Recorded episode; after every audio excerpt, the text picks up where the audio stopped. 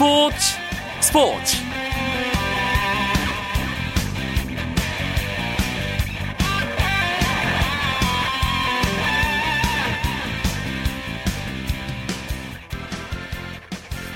안녕하십니까. 금요일 밤 스포츠 스포츠. 아나운서 이광용입니다. 2015 아시안컵 결승전이 내일로 다가왔습니다. 우리 팀의 승리를 응원하는 응원 구호도 발표됐는데요 호주는 시드니, 한국은 꽃필입니다.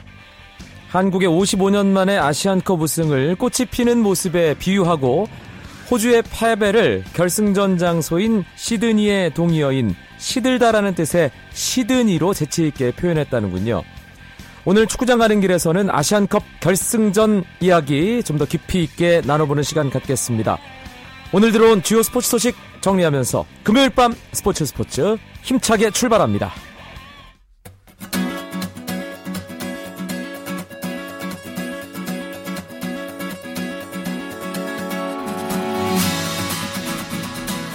프로농구 KBL 오늘 두 경기가 있었습니다. 울산 모비스와 안양 KGC의 경기.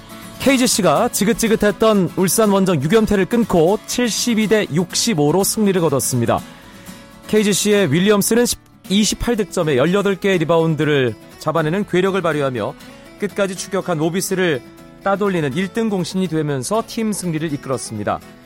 한편 전주 KCC와 원주 동부의 경기에서는 동부가 김주성과 사이먼의 활약을 앞세워 84대 66으로 완승을 거뒀습니다. 동부는 4연승을 달리며 3위 자리를 지켰고 KCC는 홈에서만 7연패를 당하면서 홈 최다 연패 타이 기록을 세웠습니다. WKBL에서는 신한은행이 하나은행을 63대 59로 꺾고 승리했습니다. 오늘 경기로 신한은행은 선두 우리은행과의 격차를 4경기로 다시 줄였습니다. 호주 오픈 테니스 남자 단식 기대를 모았던 조코비치와 바브린카의 준결승에서는 조코비치가 세트 스코어 3대 2로 승리하면서 디펜딩 챔피언 바브린카를 꺾고 결승에 올랐습니다. 날카로운 공격으로 두 세트씩 나눠 가진 양 선수 승부는 마지막 5세트에서 갈렸는데요. 바브린카가 연달아 서브 범실을 한 반면 조코비치는 완벽한 경기를 펼치며 승리를 가져갔습니다. 먼저 결승에 올라 있는 앤디 머레이와 노박 조코비치의 결승전은 이번 주 일요일에 열립니다. 한편 우리나라의 고교생 유망주 홍성찬 선수가 호주 오픈 주니어 남자 단식 결승에 진출하는 어마어마한 성과를 올렸습니다. 홍성찬 선수는 내일 멜버른에서 한국인 최초의 메이저 대회 주니어 단식 우승에 도전합니다. 제프 블레터 국제축구연맹 FIFA 회장이 5선에 도전합니다. AP 등 주요 외신들은 블레터 회장이 FIFA 회장 후보 등록 마감 시간인 오늘 오전 8시까지 선거 후보자 등록을 마쳤다고 보도했습니다. 이번 FIFA 회장 후보에는 제롬 샹파뉴 전 FIFA 국장, 현 FIFA 부회장을 맡고 있는 알리 빈 알 후세인 요르단 왕자, 미카엘 판프라흐 네덜란드 축구협회장, 포르투갈의 축구 영웅 루이스 피고, 프랑스 대표 출신인 다비드 지놀라 등이 출마했는데요. 후보자들을 놓고 비교해봤을 때 제프 블레터가 다시 한번 피파 회장을 맡을 것이라는 분석이 지배적입니다.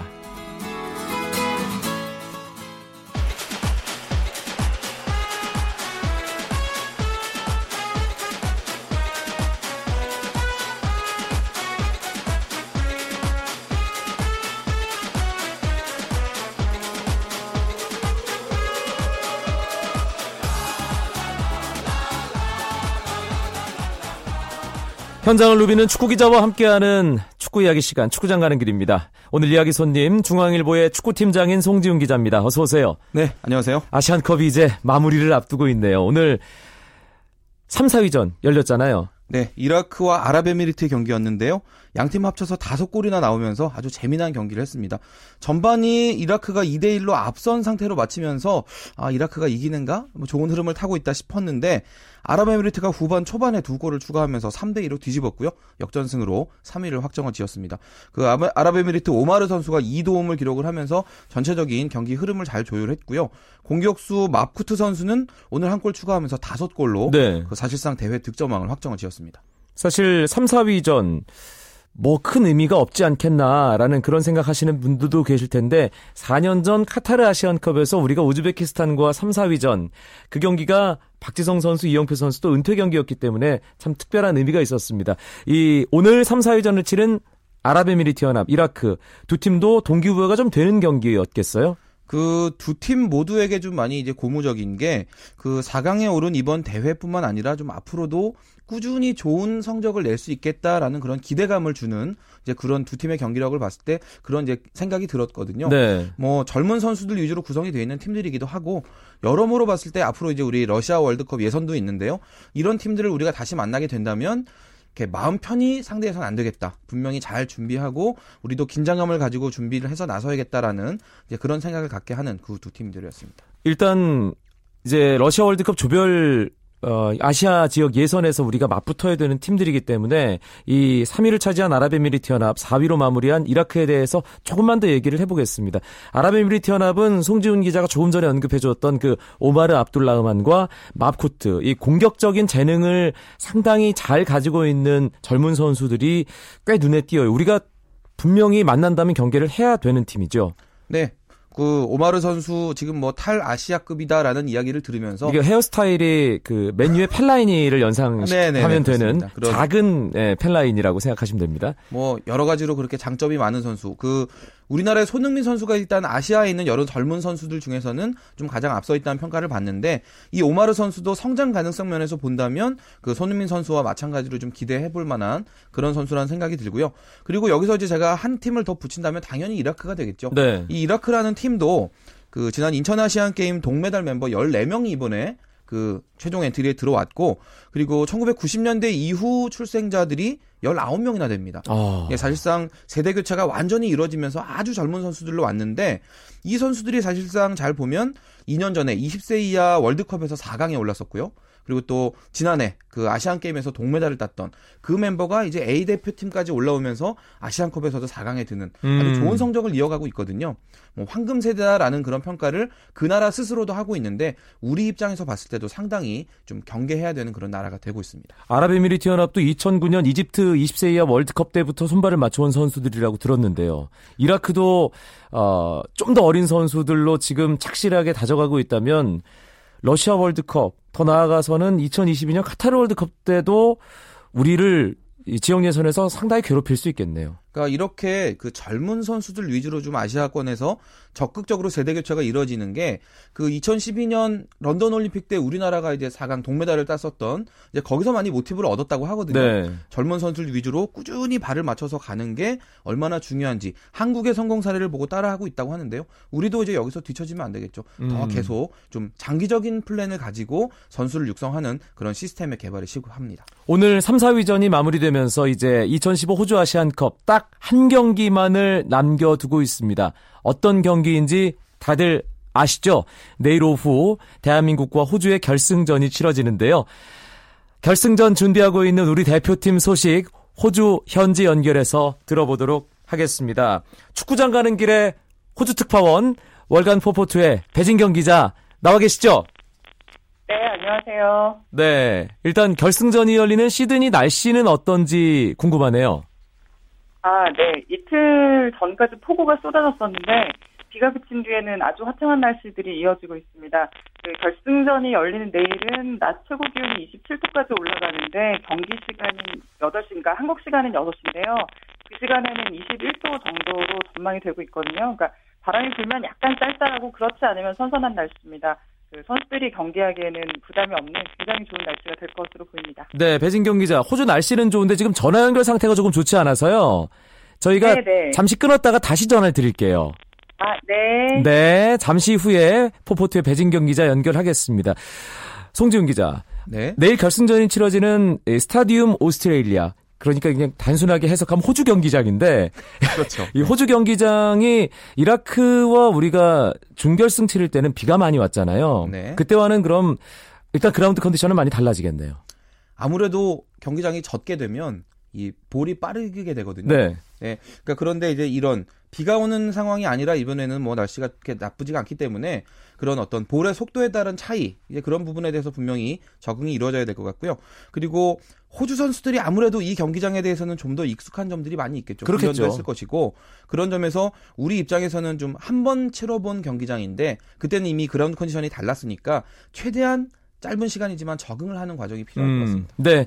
내일 이 오- 스타디움 오스트레일리아에서 결승전을 생생하게 취재할 월간 포포트의 배진경 기자 다시 연결되어 있습니다. 배 기자. 네, 잘 들리시나요? 아, 지금은 괜찮습니다. 아, 시드니의 날씨만큼이나 아주 쾌청해졌습니다. 전화 상태가. 아, 아, 예. 호주 스타디움 8만 4천석 다 매진됐다고요? 네, 그 오늘 오전에 아시아 축구연맹이 발표한 내용에 따르면 결승전이 열리는 호주 스타디움 8만여 관중석이 만석이 될 것으로 보입니다. 이번 대회 들어서 입장권이 매진된 경기가 8경기인데 그중 5경기가 호주 경기였거든요. 아무래도 홈팀이다 보니까 매 경기 높은 관중 동원력을 보였고요. 내일은 우승컵이 걸린 결승전이다 보니 그 열기가 더 대단한 것 같습니다. 어, 한국 교민도 1만여 명 정도 내일 모인다고 하는데 네. 홈관중에 비하면 수적으로 적기는 해도 큰 목소리로 또 우리 대표팀에 힘을 실어줬으면 좋겠습니다. 우리 붉은 악마 뭐 교민들 일당 100도 하시는데 그렇죠. 일당 한 7, 8 정도만 하시면 되는 거네요, 내일은. 아, 그렇죠, 그렇죠. 예. 오늘 경기 전날이라 기자회견이 있었는데요. 어떤 얘기들 나왔는지 아- 알려주시죠. 네, 뭐 사실 오늘 기자회견에는 그 이전의 기자회견과는 달리 좀 일반전 어, 일, 일반론적인 얘기가 나왔습니다. 그러니까 조별리그에서 한 차례 맞붙었던 호주와 내일 결승전에 나올 호주는 뭐 선수 기용이나 분위기나 뭐 경기력에서 전혀 다른 경기가 될 거다. 하지만 지금까지 우리 대표팀이 무실점으로 전승을 해왔기 때문에 내일 경기에 대한 자신감이 있다. 침착하게만 한다면 좋은 결과를 얻을 거다라고 이제 슈틸리케 감독이 얘기를 했고요. 네. 사실 저는 오늘 기자회견보다는 이라크와의 준결승전이 끝난 뒤에 슈틸리케 감독이 했던 말을 이 시점에 다시 좀 떠올려봤으면 하는데요. 우리가 지금까지 계속 무실점으로 전승을 기록을 하고 있는데 이 무실점이라는 거에 너무 집착을 하다 보면 경기를 하다가 만에 하나 우리가 실점을 했을 경우에 선수들이 당황할 수도 있고 그 분위기가 또 계속해서 영향을 미치다 보면 질 수도 있는 상황이 될 수 있거든요. 그렇죠. 근데 이 부분에 대해서 감독이 계속해서 선수들에게 얘기를 하면서 실점할 수도 있다, 실점할 수도 있는데 당황하지 말고 침착하게 계속 경기를 해라.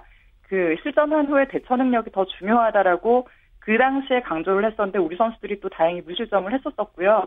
내일 경기에서도 이 부분이 적용이 될 수 있다라고 보는데 어뭐 그 알다시피 또 호주가 그 이번 대회에서 최다 득점을 기록을 하고 있는 팀이거든요. 네. 그래서 혹시나 실점이 나오더라도 우리 선수들이 당황하지 않고 결국에는 승리를 하는 게 제일 중요하니까 평정심을 되찾아서 또 유지를 하면서 경기를 운영을 하는 게 제일 중요하지 않을까라는 생각이 듭니다. 네. 배진경 기자 말씀대로 한 골을 실점하더라도 절대 당황하지 말고 호주 골문으로 두 골을 빡. 그럼 끝. 아니겠습니까? 예. 예. 어, 양팀 선수들 일단 자신감 가득 차 있는 것 같은 느낌인데요. 아, 가까이서 지켜봤을 때 배진경 기자, 우리 대표팀 컨디션 분위기 어떻습니까? 음, 일단 경기에 뛰지 못할 선수는 없습니다. 그러니까 부상이 없다고 볼 수 있고요. 그한달 넘게 호주에서 지내면서 아무래도 지치고 피곤한 부분은 있겠습니다만 그런 부분들을 뛰어넘는 정신력 뭐, 뭐 혹은 에너지가 느껴지는데요. 그 주장 기성용 선수에게 선수단 미팅 때 어떤 얘기들을 하고 있느냐라고 물으니까 어, 기성용 선수가 이렇게 답을 했습니다. 선수로 뛰는 동안 일생에 한 번 올까 말까 한 아시안컵 우승의 기회다. 기회를 잡자라고 이제 선수들에게 얘기를 한다고 했는데 네. 뭐 다른 선수들 모두 또 한 경기를 남겨둔 상황인데 이 경기에서 지거나 준우승을 하면 의미가 없다. 이런 부분들을 계속해서 강조를 하고 또 서로 독려를 하는 모습이었거든요. 음. 혹시 이제 몸이 좀 피곤하고 지칠 수는 있지만 그런 부분들을 뛰어넘을 수 있는 어떤 정신적인 힘이 선수단 전체를 좀 지배한다라고 느껴지고 있습니다. 현지에서 결승전 관련해서 뭐 이런저런 예측 많이 나오고 있을 텐데요. 네. 그 외신이나 축구 통계 사이트들이나 뭐 이런 쪽으로 바- 어, 분위기나 반응을 보면 뭐 호주가 1대 0으로 한, 한 골차에 승리를 하지 않을까 이런 분위기들이 조금 나오고는 있는데요. 반대로 한국 취재진 분위기를 보면 고전할 수는 있는데 왜냐하면 홈팀이니까요. 고전할 수는 있는데 결국엔 한국이 승리하지 않을까 하는 분위기가 주를 이룹니다. 그 호주가 공격이나 수비에 걸쳐서 균형이 잘 잡히고 좀 강팀인 거는 분명히 사실이지만 그리고 또 홈팀이라는 이점도 있지만 우리 선수들을 보면 그리고 또 지금까지의 과정들을 보면 그런 부분들을 잘 극복하고 계속해서 승리를 해왔기 때문에 그런 경험들이 내일 경기에서 또 자신감으로 경기력으로 나타나지 않을까 기대를 하고 있습니다. 알겠습니다. 지금 스포츠 스포츠 스튜디오에 어, 친구만 호주 가서 상당히 부럽고 배아파하는 송지훈 기자 나와 있거든요. 어, 궁금한 게 좀 있을 거예요. 송지훈 기자도 좀 배진경 기자에게 물어보시죠. 그 한 가지 여쭤보고 싶은데요. 그 오늘 네. 우리 대표팀이 훈련을 비공개로 하면서 그 네. 승부차기 훈련하는데 좀 많이 시간을 쏟았다라는 이제 그런 이야기를 제가 이제 정보를 들었거든요. 우리 네네. 그 호주라는 팀이 상당히 공격적으로 나올 걸로 예상이 되는데 우리가 뭔가 좀 수비적이나 전술적으로 뭔가 좀 변화가 있을 것 같은지 현장에서 본 그 기자로서 좀 어떤지 좀 얘기 좀 해주십시오. 아, 전술적인 부분에 대해서는 그 아마 지금까지 해왔던 형태에서 크게 달라지지는 않을 것 같은데 그러니까 호주가 세트피스라든가 또 공중볼에 강한 팀이기 때문에 김진현 선수에게 그, 그 공중볼에 대한 어떤 그 수비 태세라든가 아, 방어 자세라든가 그리고 또 PK에 대한 어떤 염두를 두고 그 키커의 킥들을 막아내는 슈팅을 막아내는 훈련을 굉장히 반복적으로 또 집중적으로 하는 모습을 발견할 수 있었거든요. 네. 그러니까 어 수, 그리고 그 기성용 선수의 말에 따르면 수비 전술 혹은 뭐 어, 수비 개개인의 능력보다는 팀 전체가 수비적으로 움직이는 부분에 대해서 인지를 하고 있는 게 굉장히 강하기 때문에 조직적으로 잘 대처를 할 수 있다라고 얘기를 했었는데 아마 내일 경기에서 이 부분이 좀 영향을 미칠 것 같고 또 승부차기 훈련을 집중적으로 반복했다라는 얘기는 어, 연장 너머의 승부까지도 어, 감독이 머릿속에 염두에 두고 있다라는 어, 그런 의미로 또 해석이 되고 있습니다. 배진경 기자 지금 대표팀과 함께 호주에서 한 달 동안 지내고 있습니다. 예, 마지막 한 경기 어떻게 될 것 같으세요? 아, 저는 사실 뭐, 반반, 사실은 반반 정도로 보고 있는데요. 네. 근데 그 감독의 말대로 침착하게만 하면 승리할 수 있다라는 얘기가 지금까지 해왔던 대로만 하면 승리할 수 있다라는 얘기가 결국에는 그 우승에 대한 열망, 간절함이 어느 쪽이 더 강한가에 따라서 갈릴 것이라고 보는데 지금까지 제가 취재를 하고 보고 느낀 어떤 우리 대표팀의 기운이라면 지금만큼 승리에 대한 갈증 그리고 브라질 월드컵 이후에 그 좌절하고 실패를 했던 경험을 딛고 일어, 일어서려는 의지가 지금만큼 강하게 느껴졌던 적은 없거든요. 이런 기운들이 내일 경기력으로 좀 잘 나타났으면 하는 그런 바람입니다. 알겠습니다. 배진경 기자의 그 바람이 내일 기쁨으로 어, 전 우리 국민들 축구 팬들에게 이어졌으면 좋겠습니다. 호주에서 그동안 수고 많으셨고요. 이제 축구장 가는 길 스튜디오에서 다시 뵙겠습니다. 호주 현지에서 배진경 기자였습니다. 고맙습니다. 네, 한국에서 뵙겠습니다. 쳤다 하면 홈런이고 슛 골이고 각본 없는 한편의 드라마. 그것이 바로 그것이 바로 손에 잡힌 우승 트로피. 목에 걸린 그 배달 너와 내가 하나 되는. 그것이 바로 그것이 바로 그것이 바로 꿈꾸던 스포츠. KBS 1라디오 이광용의 스포츠 스포츠 금요일 밤의 축구 이야기 축구장 가는 길 아시안컵 결승전 대한민국 대 호주의 대결 이야기 해보고 있습니다. 55년 만에 우승 도전입니다. 결승에 간 것도 무려 27년 만이고요. 송지훈 기자. 네. 내일 어떤 분위기의 경기 예상하세요? 우리가 조별리그에서 사실 호주를 이겼죠. 하지만 그때를 돌이켜 보면 호주에 빠진 선수가 많았습니다. 뭐 주포 케이힐 선수도 안 나왔고 뭐 크루스, 제디낙, 레키 이런 그 호주 미드필드와 공격진을 구성하는 그 멤버들이 모두 나오지 않았거든요. 어떻게 보면 이제 힘을 반절 정도 빼고 나왔던 그런 경기라고 볼 수 있는데 이번 경기는 뭐 초반부터 최정예 멤버들이 다 나온다고 하니까요. 뭐 여러 가지로 이제 우리 입장에서도 쉽지 않은 승부가 될 것 같고 한 가지 재미있는 건 우리나라도 그 호주와의 경기에서 기존 라인업 중에 7명을 바꾸면서 나름대로는 완급 조절을 했던 경기인데 그 조합이 예상외로 지금 아주 위력을 발휘하면서 지금 우리 그 늪축구 또 실학축구의 주인공들이 돼서 여기까지 왔거든요. 네. 어떻게 보면 우리는 변화가 별로 없고 호주는 많은 게 바뀌는 그런 경기가 되겠습니다. 음. 호주와 조별리그 3차전에서 만났을 때 우리가 조금 수세적인 경기를 하면서 뭔가 어, 호주의 공세를 차단하고 역습을 노리는 그런 스타일의 축구를 보여줬잖아요. 네. 내일 결승전도 조심스럽게 그런 분위기가 연출되지 않을까 하는 분석들이 있던데요.